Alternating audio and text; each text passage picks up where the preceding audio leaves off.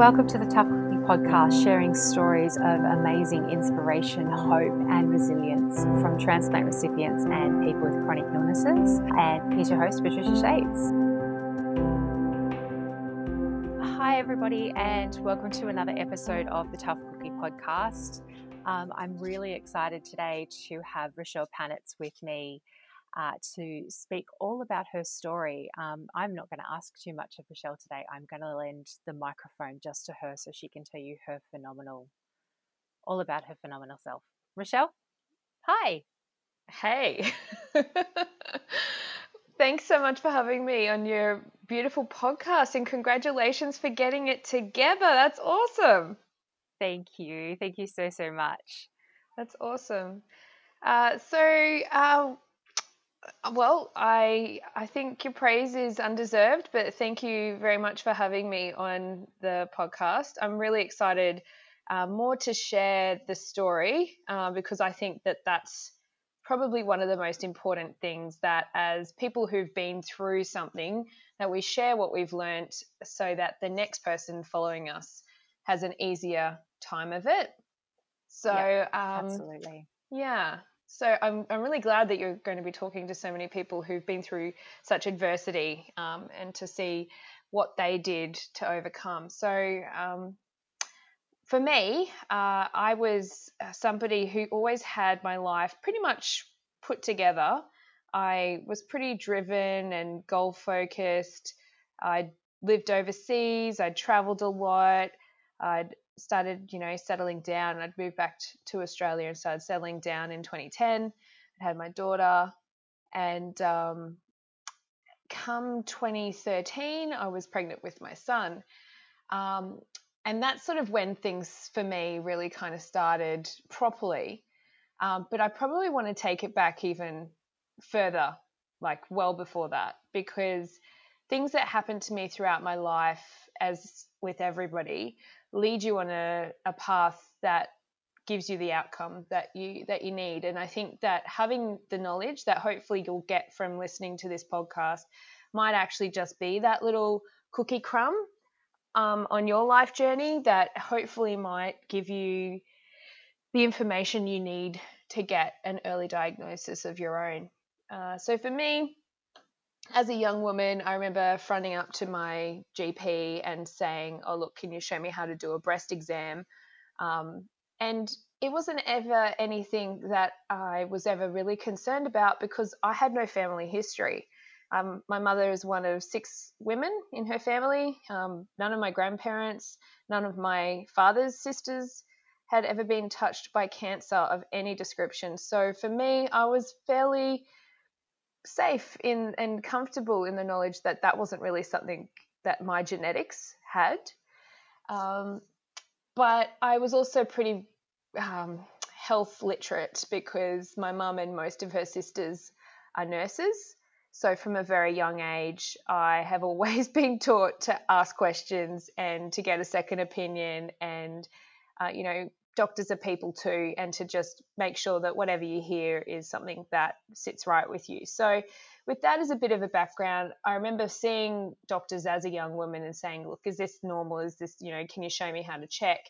And never really being quite comfortable with it myself because I never really understood what was normal for me, even though I was doing lots of different checks. Um, but I continued, and I think that was the important thing. You know, I I was even though I didn't know whether or not it was okay, I would go and ask, I would go and check, and I would do those things at the bare minimum, which is what I tell other ladies to do. So, fast forward till I'm living in Japan and I get a phone call from a friend back in Australia who's 36. She's just had her third. Her third is still breastfeeding. Uh, she's only 10 months old and she's just been diagnosed with breast cancer. And I remember thinking, gee, that's young that's that's quite young and I wasn't even 30 myself yet at that point. So I thought, wow, you know, that's a lot earlier than I expected. Um, but it wasn't unexpected for me in her situation because she had a family history of cancer. So I just thought perhaps it was genetic and that was the reasoning. Um, but I guess it, for me, it was, it kind of shattered that illusion that breast cancer was for older women.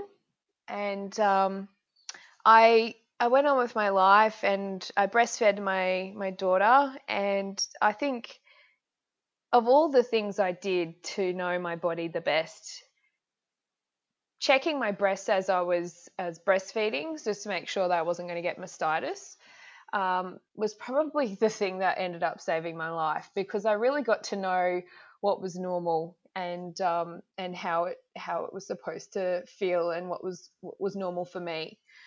So um, I was there laying in my bed, um, pregnant, 2013, the end of the year, third trimester, and I'm 32 years old.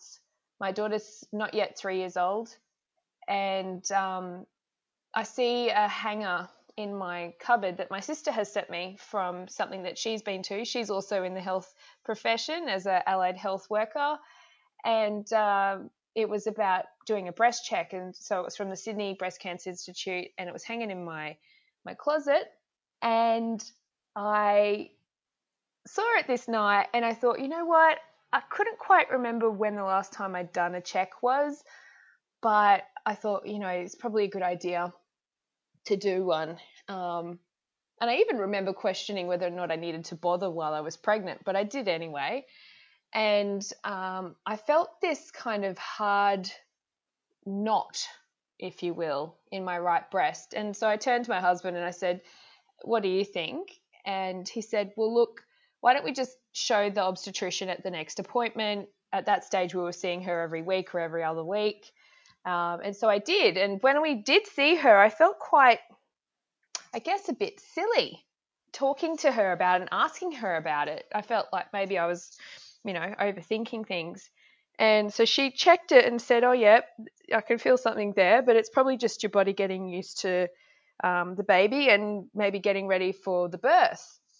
And so that was kind of where it where it stopped. So I didn't think about it much until after the baby was born, and I was again checking my breasts, and this this little knot I had felt in my third trimester, I felt that it actually grown. And that to me sparked bigger alarm bells because I thought, am I really thinking this? Is it just in my imagination or is this real and is it really happening to me? Um, like I said, no family history, breastfed, young, no smoke. I've never smoked, um, wasn't drinking at all, especially not between kids and being pregnant.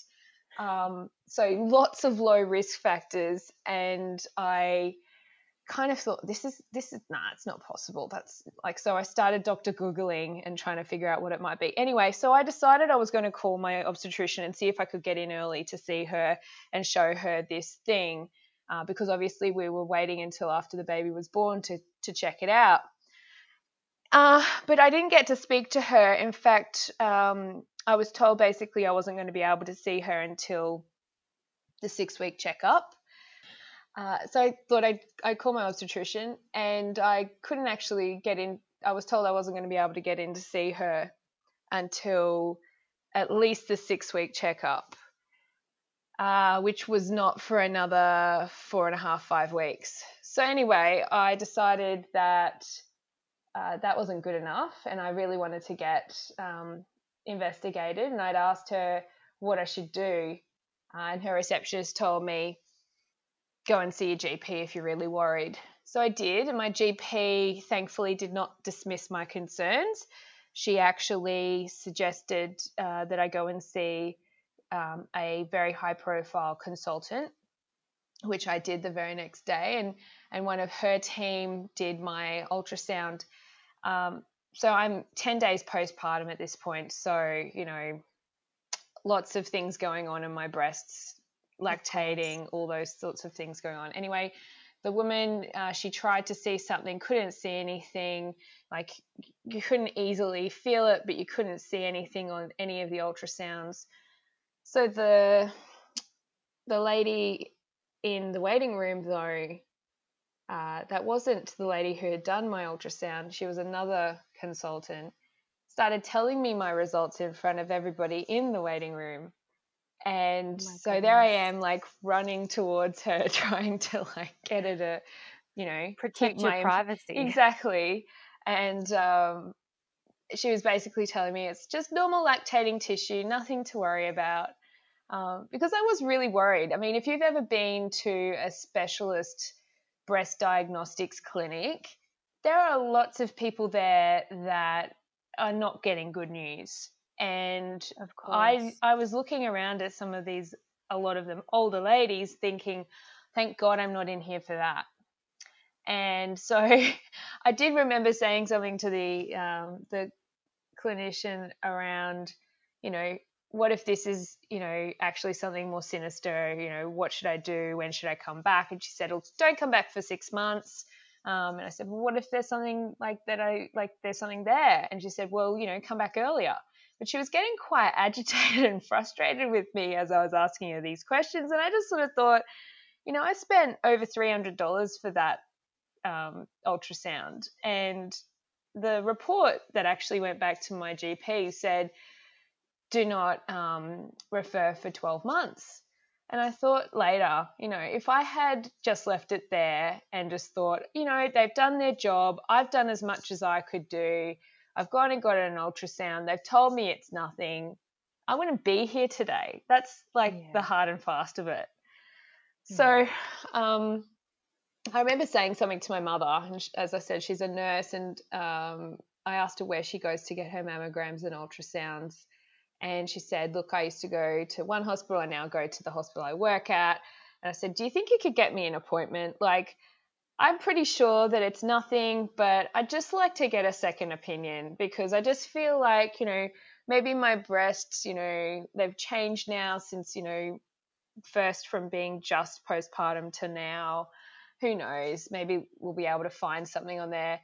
So we And did. was it just a really, really niggling feeling? Was it just something that just didn't sit right with you and you after that first ultrasound?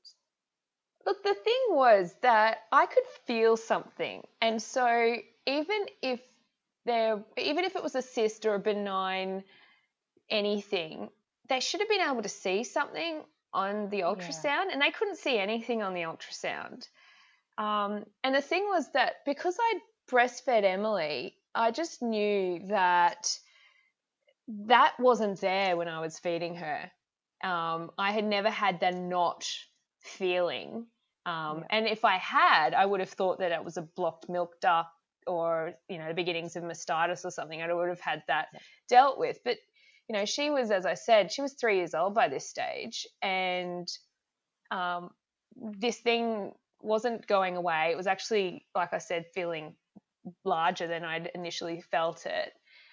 Um, and I guess part of me was just like, I don't want to be thinking of myself as a hypochondriac, but I just want somebody to reassure me that it's actually nothing. And that you like if I if I was wrong and if it was nothing, then that's great. That's At a wonderful outcome. Yeah.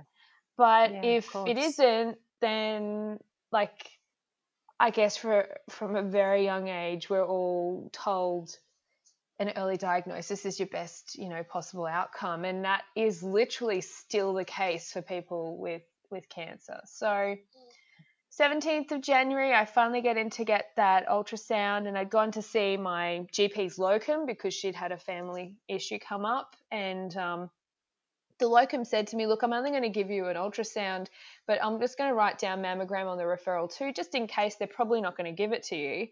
And when I went up for that ultrasound, you know, an hour after waiting and and the whole leaving my my newborn um, and three year old with my aunt and you know having all this breast milk available and ready for this newborn um, and her sort of questioning me like was i going to be okay going up there to get these tests done by myself? And me being very blasé and saying look it's nothing. I know it's nothing. I just want somebody else to confirm that it's nothing so i can move on with my life. And um, i just remember being walking in and my the ultrasonographer Margaret telling me, uh, look, we probably won't be doing that mammogram because you're too young, too high risk for, you know, long-term exposure to radiation if we do something like that.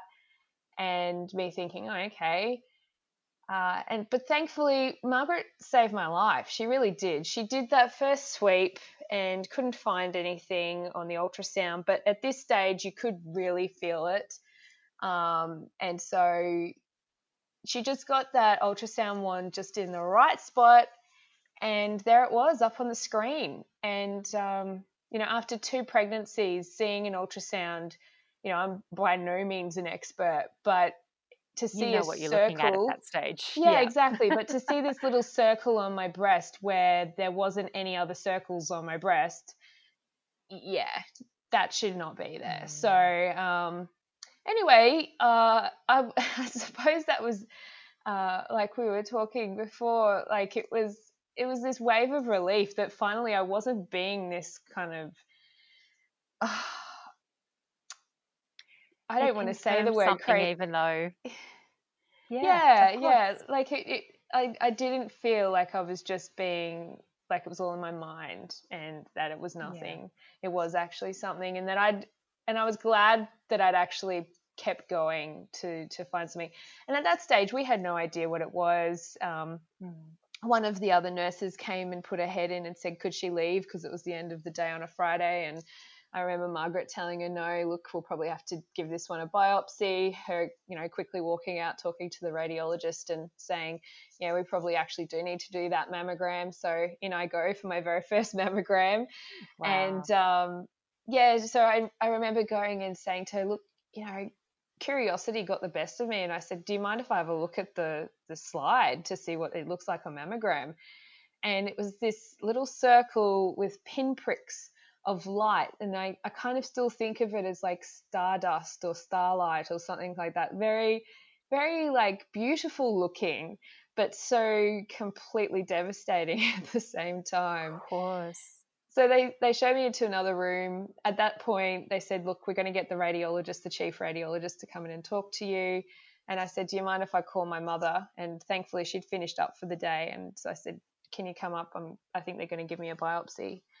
And the radiologist was talking to me. And to this day none of it made any sense. None of it washed it completely my whole world had gone into a whirlwind they talk about this all the time you know you go into shock and, you can't think properly the only Yeah. thought on my mind was can i breastfeed my son because at this point i'd been away from him and not been able to feed him for quite a number of hours and my milk had just come in and it was getting quite painful. So that's what I was thinking, you know, after a mammogram, can I still breastfeed? You know, what's this all going to mean? If I've got cancer, like, will I still be able to breastfeed? Like, literally, that was the only thing that I was concerned about at that point. And they didn't Hardly have any. concern for yourself. Hardly, no concern for yourself whatsoever. But your newborn, it's everything, and that's that totally makes sense. It absolutely does. Yeah. And you know the same with like they wanted to give me uh, a sedative or like a painkiller before they did the core biopsy, and I said, look, I'm probably going to be okay. Don't give it to me because I don't want it to go to my son, and if he gets it and he gets sick, then I'll be more concerned about that. And I remember them continually asking me, are you sure you don't want something? And I said, look, this is nothing. I just had a baby six weeks ago. Like this, this pain is like nothing in comparison. And it didn't. You know, you're in a bit of a whirlwind, and so none of it really lands. I think. But I was very grateful for my mother being there with me because even though she kind of just happened upon all of this information as I was happening upon it, she was there to drive me home. She was there to like explain things to my husband because he was at work when all this was happening, explain things to my aunt who obviously had been looking after my kids while I'd been there and and you know then somebody went and picked up my car and all of that sort of stuff happened. But I was told I wasn't going to get results for another 5 days because uh, it was the weekend and they probably wouldn't get it till the Wednesday. So my husband, you know, he had something really important with work, so he went off to central Queensland on the Monday morning, and we all expected that we weren't going to hear back till the Wednesday. And so, you know, terrible weekend of nightmares. You, you know, like you can't explain where your your mind goes when yeah, you think I was that say, what was that waiting like? it's it's the I think for anybody who's been in this situation, that is the worst of everything. The unknown of what's Mm. coming. And, you know, we can prepare ourselves as much as possible. And certainly, you know, my organization, we definitely want to try and do that for young women who are coming behind us because it is the worst situation ever. You do go to that terrible place, the dark the dark hour of the soul, as I think uh, I can't even remember which poet said it, but it is that dark night of the soul um, where you do you just have this terrible picture of what might happen in the future, and trying to get your head straight is is really difficult. Uh, so anyway, we got to Monday afternoon, and my mother's on the phone, and she says to me, "Where are you?" And I said, "Well, I just picked up my daughter from childcare." She said, "Well, you need to go to the doctors. They've got the results." So I told her to get off the phone, and she said she'd already made an appointment. La da da. So I go to the the doctors, and um, my GP's walking out as I'm walking in because uh, she had to go to a family uh, event, and I'm going to go see the locum, and the locum is getting the results as I'm getting the results. And I remember being quite impatient and just saying to her, Look, can you just give me the results as like just print me another copy so I can read them, please? Um, so you're on the same page. yeah, pretty much. And I guess she said to me something like, you know, you must have known something wasn't right because yes, it is actually breast cancer. So, you know, yeah. it's like we've spent 20 minutes talking right now, Patricia, and it took me that like that's why I spend so much of my my education piece talking about is just getting my diagnosis was yeah. such an ordeal, you know, and it shouldn't be for anybody, but for young women, it just seems that we don't fit a profile that is sort of set in stone almost. Um, that we're not old, we're not menopausal, uh, we don't have Yeah. family histories necessarily. Um, Yeah. And all of the other factors. So it kind of we kind of don't get looked at in the same way. Uh, but yeah, so I I got that diagnosis and thus began 18 weeks of intensive treatment, including um, a couple of surgeries to get all of the cancer out and to get wide margins and to check my lymph nodes because there was some lymph involvement, um, an IVF um, fertility treatment cycle um, to conserve my fertility because chemo can put you into early menopause and render you And I mean, infertile. at this stage, yeah, Rachelle, you you'd just given birth. You Exactly. that far out of given birth. You wouldn't have even been thinking of, of children at that hundred point. percent not. No, no. Like my husband and I hadn't even had the conversation about do we want more than two kids. like it, it wasn't even something we'd really even considered because we were just getting through that pregnancy and that birth.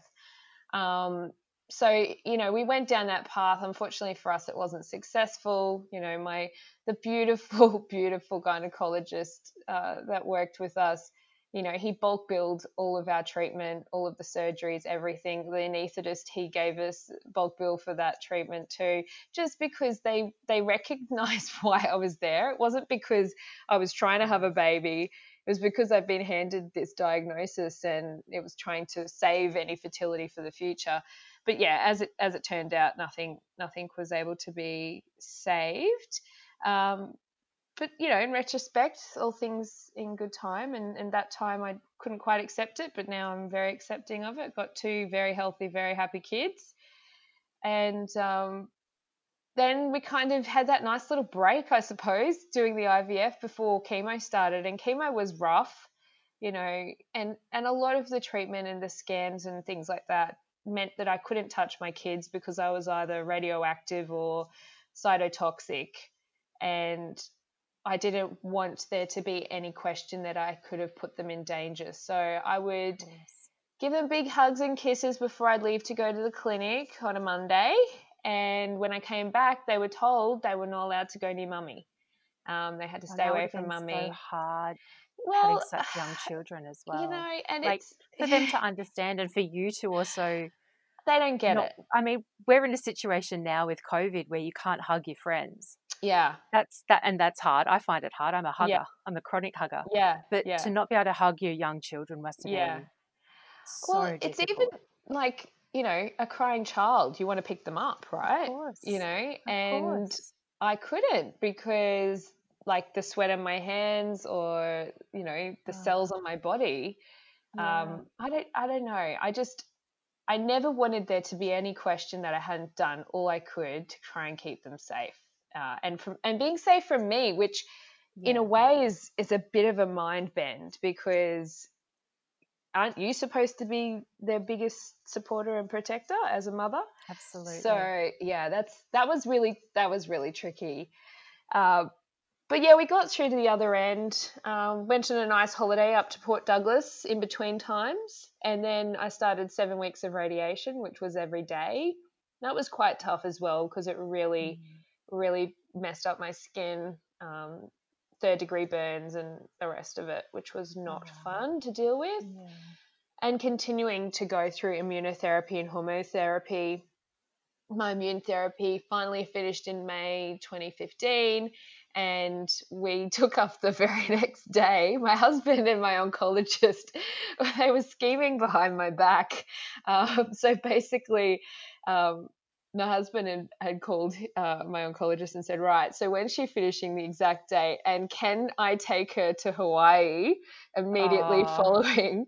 And so, literally, I had my last um, Herceptin, which is an, a wonder drug for people who've had my subtype of breast cancer.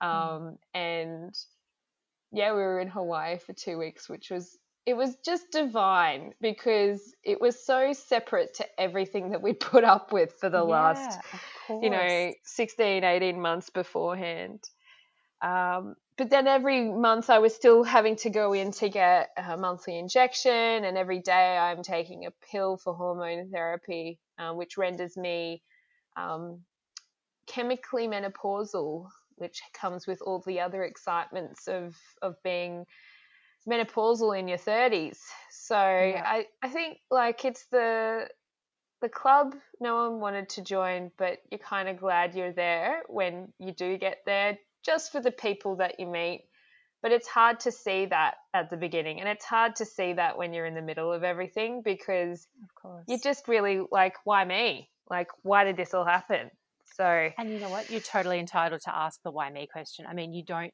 you don't fit the boxes at the time. You don't. No. You're too young. You know, you, you you're healthy otherwise. So Yeah. why you've got no family history? Why why you? yeah yeah But- just just lucky i guess lucky lucky lucky It's it's a funny kind of lucky, but I Yeah. totally understand. yeah Now, Rachelle, tell me tell me more about the people you've met along the way. I mean, you've talked about your doctors and your teams being absolutely divine, and I think I know personally that goes without saying. A lot of teams are, are beautiful in in situations that are quite dire, but the other people that you've met along your way. Oh, look, I think when you're a young woman who's had breast cancer, it's it's just a different set of circumstances. You know, you've got potentially had young kids, or maybe you haven't been even considering whether or not you're going to have kids yet. So you're kind of in a very similar beginning of life period. Um, you're also maybe considering, you know, what to do with your life, or you might be in the beginning stages of a job or a career. And so it's a very yeah, it's a very lonely place to be honest. Um, the stats in Australia this year, uh, just over 20,000 people will be diagnosed with breast cancer, and of that 20,000, about 1,000 will be diagnosed under the age of 40. So if you think about how disparate that might be and where all of those Yeah. women might be, like they could be in remote areas, in city centres, and all over the country. You may That's never actually isolating. yeah, you may never even meet somebody who's in your in their twenties or thirties who's had this disease.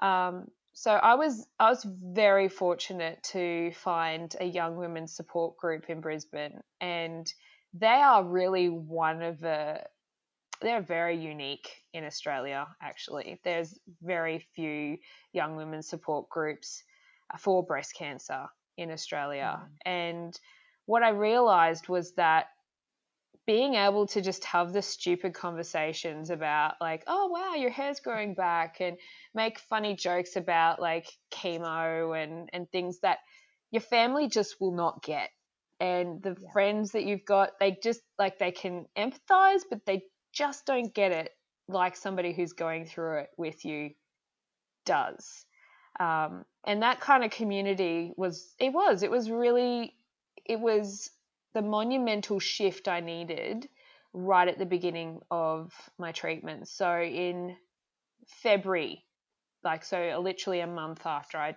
been diagnosed um, I went to my first support group and I thought, oh God, I don't want to go to a support group meeting. I don't want to be like, you know, hi, my name is Rachelle and I've got XYZ breast cancer and everyone clap. Um, yeah. It wasn't like that at all. In fact, the night I went was their art night and we were doing self portraits in the style of Picasso. And it was nothing to do with breast cancer. It was all in like just, you know, talking about all sorts of things. But of course, in that using that vehicle of art, people started talking about things, and so they'd share bits and pieces and make jokes, and like that's where it first came about. And um, that was the first time I laughed since I was diagnosed. Actually, someone made a funny crack about. Uh, they didn't realize they'd get a free um, Brazilian out of getting a chemotherapy. um, but yeah, it was it was you know not as funny for anybody else, but at the time it was just what exactly I needed. What needed as well. Yeah, yeah, yeah. So look, I I recognize that. You know, I would go to other support group meetings where I was the youngest by 30, 20 or 30 years, and you know, I'd be talking about how sad I was that I wasn't able to breastfeed anymore and about my newborn and my three year old. And these women either had no children at home or their children had children. And it was just a very, it was very different.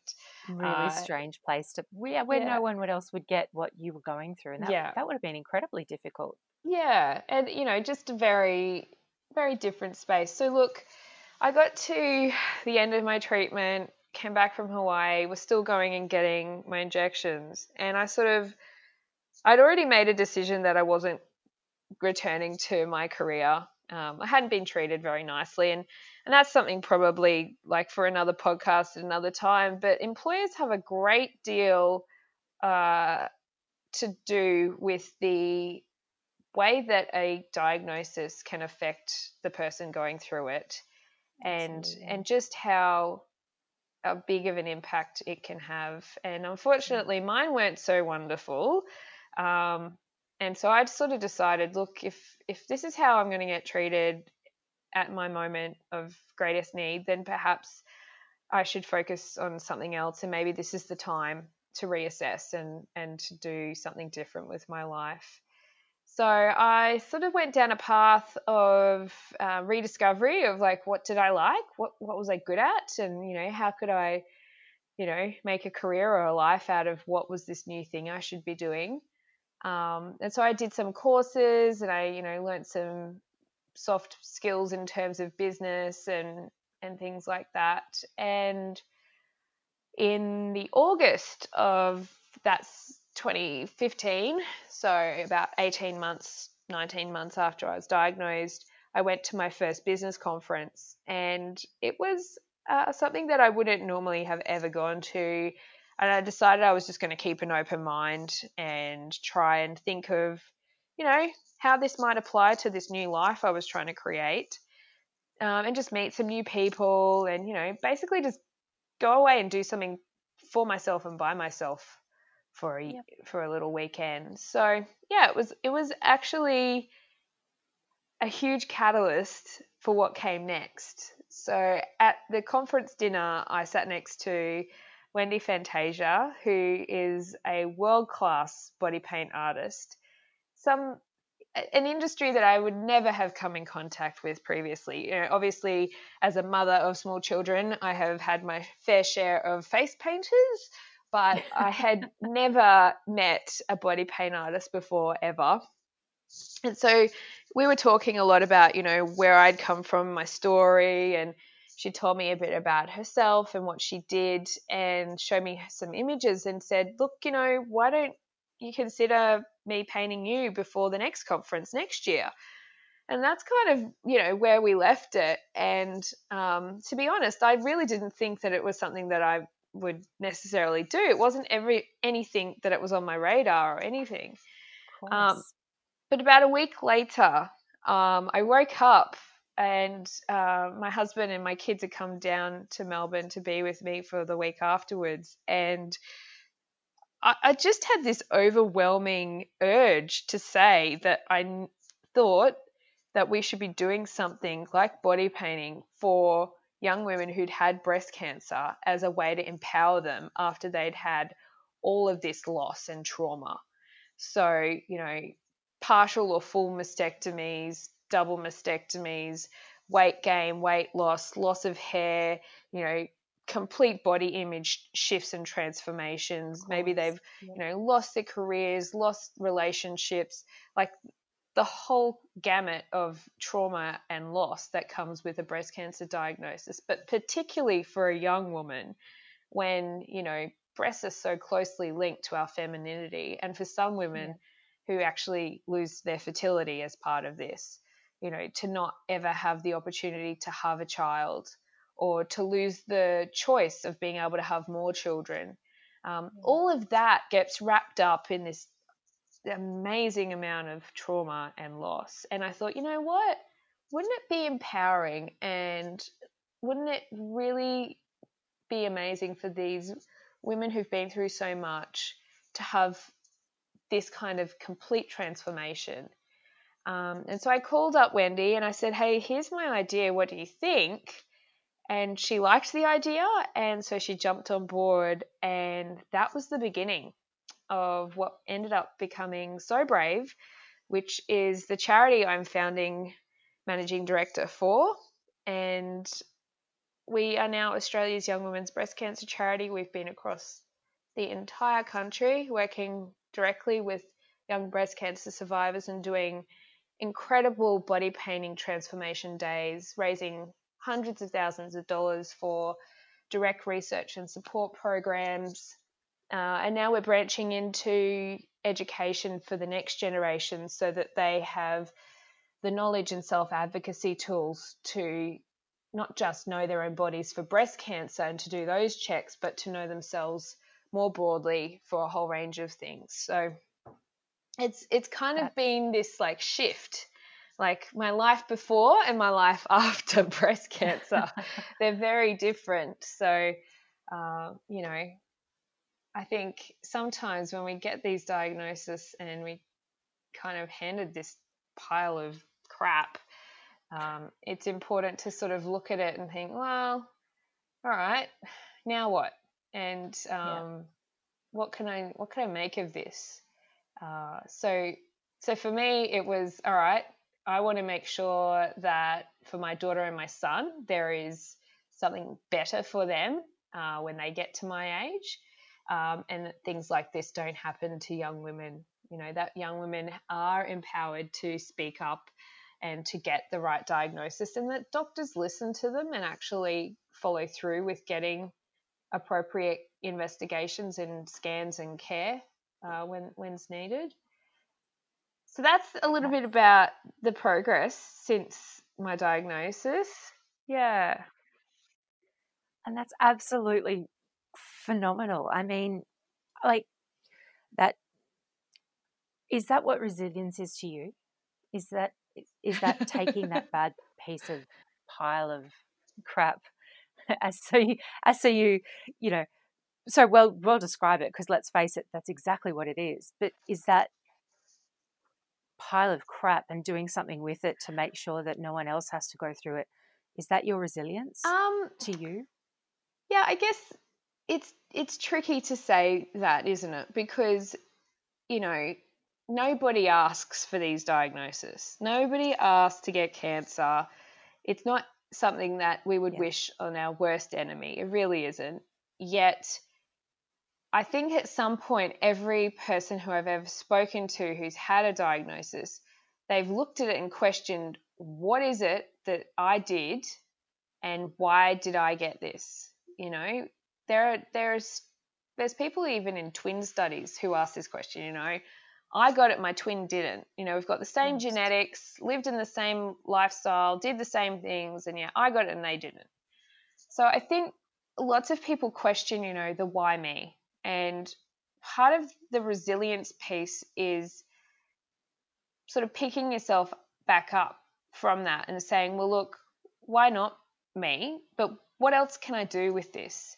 So, you know, even yeah. even if it's just sharing your story, if it even if it's as simple as donating to an organization, or even if it's just getting through it for you and your family, um, that yeah. that's resilience. And for me, it was like, you know, obviously I'm a bit different to normal people. I, I decided that I was going to take the whole the whole hog and like you know create this big change and like I I identified there was this massive gap for young women that we don't have those connections, we don't have that support. There's nothing to empower us and to like help us to share our voices and to raise awareness.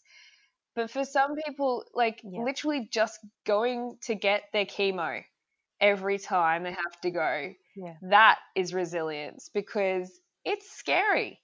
You know, you're going and fronting up to get a chemical cocktail that's supposed to kill you injected into your body and and you've and yeah. you're doing it because you want to be here. You're doing it because there really isn't a choice.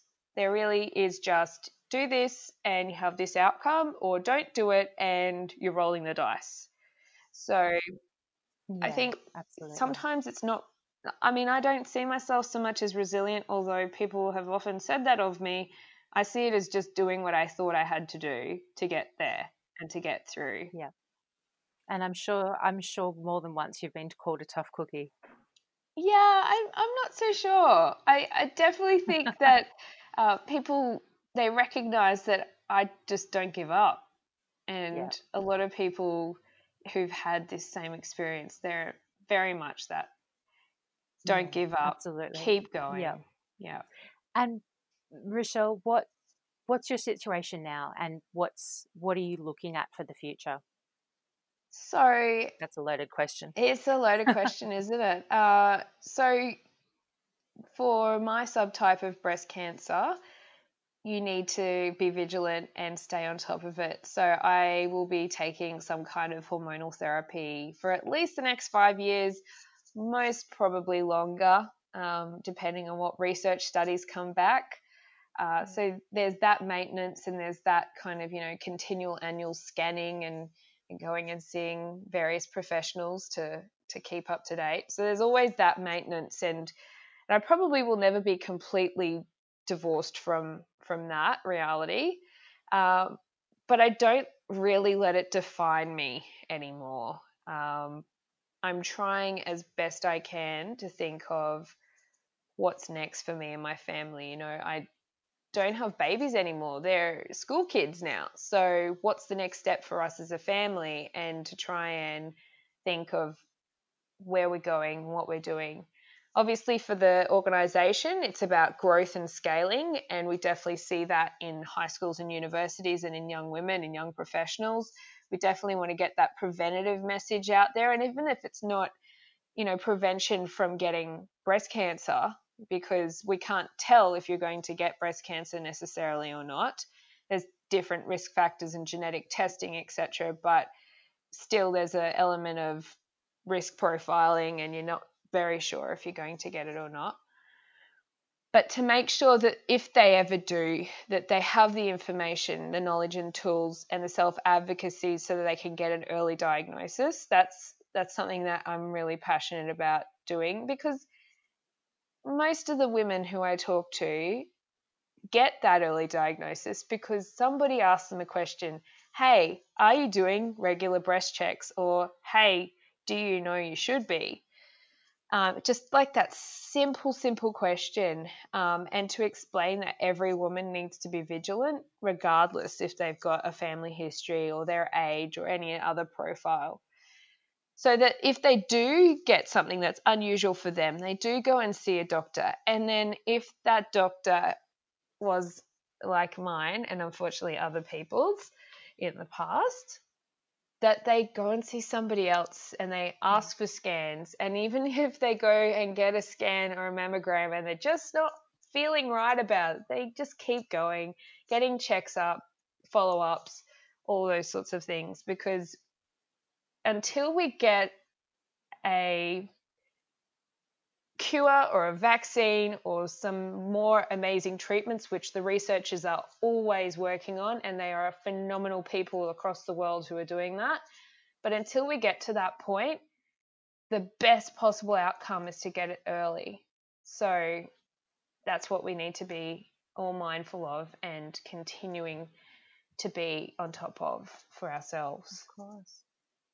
And I think as well, not just not just for it's not saying not diminishing it in any way, but not just for breast cancer. I think asking mm. those questions and if you're not feeling right about it, asking more questions until you get the answer that you think sits well within you is important for for anybody with anything, but particularly in the chronic illness space and things yeah. like that. So pursuing that that answer, despite you know being told you don't fit the box in any way, shape, or form, is so so important.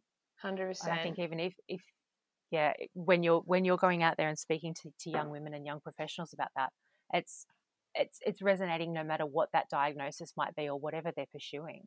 Hundred percent. There's look there outside of breast cancer, there are lots of other things that an early diagnosis can you know improve your overall lifestyle and and potential future uh, survival rate for. So getting it in and getting early is is so important. Um, and then of course you know we're investing in research so that mm-hmm. hopefully um, in the future we we aren't even talking about breast cancer anymore. That's uh, it. Absolutely. That, that is completely behind us. Yeah. Yeah. Absolutely. Rachelle, thank you so so much. You've been through such a phenomenal journey, and it's it's really shown the resilience. You are a tough cookie. You are completely resilient, and you've come out the other side being able to sort of look back and almost laugh at it, which I think it's a dark humor that people only with chronic illnesses have, and I love it. It's oh, it's it's truly a sign of resilience. You can just come out the other side and see what you've gone through and go, you know what, I beat that and look what I've come from and look where I am now. And yeah, it's amazing. And your charity is so brave. We'll pop up links on our uh, socials and things like that for this. Um, thank you everyone for listening today to the Tough Cookie podcast. My name is Patricia Shates. Please hit subscribe if you've liked our episode, and we hope to see you next Thursday. Thank you. Have a good day. Thanks so much, Patricia. Thanks. Thanks. Bye. Thank you for listening to the Tough Cookie podcast. To find out more about The Sweetest Gift, go to www.thesweetestgift.org.au. Thank you for joining us on the Tough Cookie podcast. We hope you enjoyed this episode. Please join us next Thursday for another amazing story of hope, resilience, and really overcoming the odds.